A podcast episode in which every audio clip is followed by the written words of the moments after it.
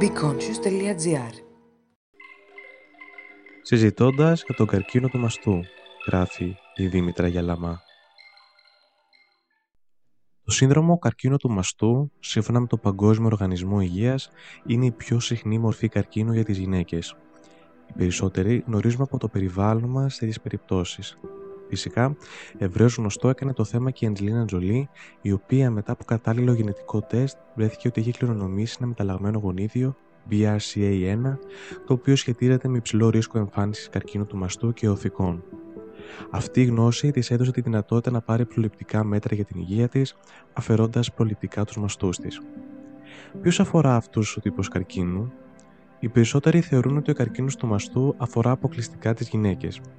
Λιγότερο γνωστό όμως είναι ότι οι άνθρωποι και των δύο φύλων μπορεί να φέρουν μεταλλάξει στα γονίδια BRCA1 και BRCA2 και ότι αυτά τα γονίδια, εκτός από τις παραπάνω μορφές καρκίνου, σχετίζονται και με υψηλά ποσοστά καρκίνου του προστάτη και του παγκρέατος μεταξύ άλλων. Λέγοντας επομένως ότι οι άνθρωποι με μεταλλάξει στα εν λόγω γονίδια έχουν κληρονομικό σύνδρομο καρκίνο του μαστού και των νοθικών, προκύπτει σύγχυση, καθώς συχνά υποθέτουμε ότι αφορά μόνο γυναίκες. Ωστόσο, και οι άνδρες θα πρέπει να γνωρίζουν ότι οφείλουν να εξετάζονται για τη συγκεκριμένη μετάλλαξη, μιας και υπάρχει πιθανότητα να έχουν κληρονομήσει για εκείνη το μεταλλαγμένο γονίδιο.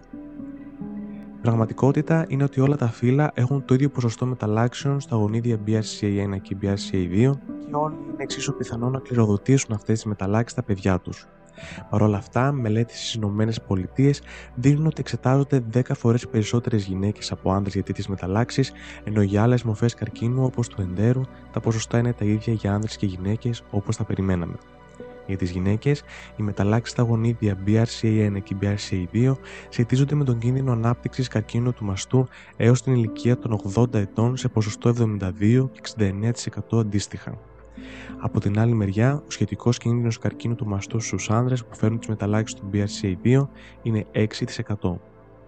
Τι θα μπορούσε να βελτιώσει την κατάσταση, ο εντοπισμός των ομάδων υψηλού κινδύνου αλλά και η διάγνωση της ασθένειας όσο το δυνατόν νωρίτερα είναι κρίσιμη για την αντιμετώπιση της.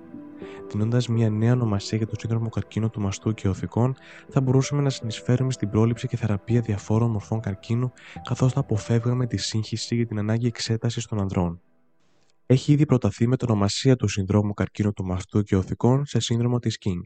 Η Mary Claire King υπήρξε πρωτοπόρο σε θέματα γεννητικής και καρκίνου, έχοντας εργαστεί με την ομάδα της στις ΗΠΑ για πολλές δεκαετίες και υποστηρίζοντας ένθερμα την εξέταση των γονιδίων BRCA1 και BRCA2. Πώς αντιμετωπίζουμε την κληρονομικότητα των μεταλλαγμένων γονιδίων, Φυσικά υπάρχουν και άλλα γονίδια που σχετίζονται με τα εν λόγω σύνδρομα και σε περίπτωση που υπάρχει κάποιο περιστατικό στην οικογένεια θα πρέπει να απευθυνθούμε στους κατάλληλους γιατρούς που μπορούν να μας καθοδηγήσουν ώστε να γίνουν ενδεδειγμένες ενέργειες.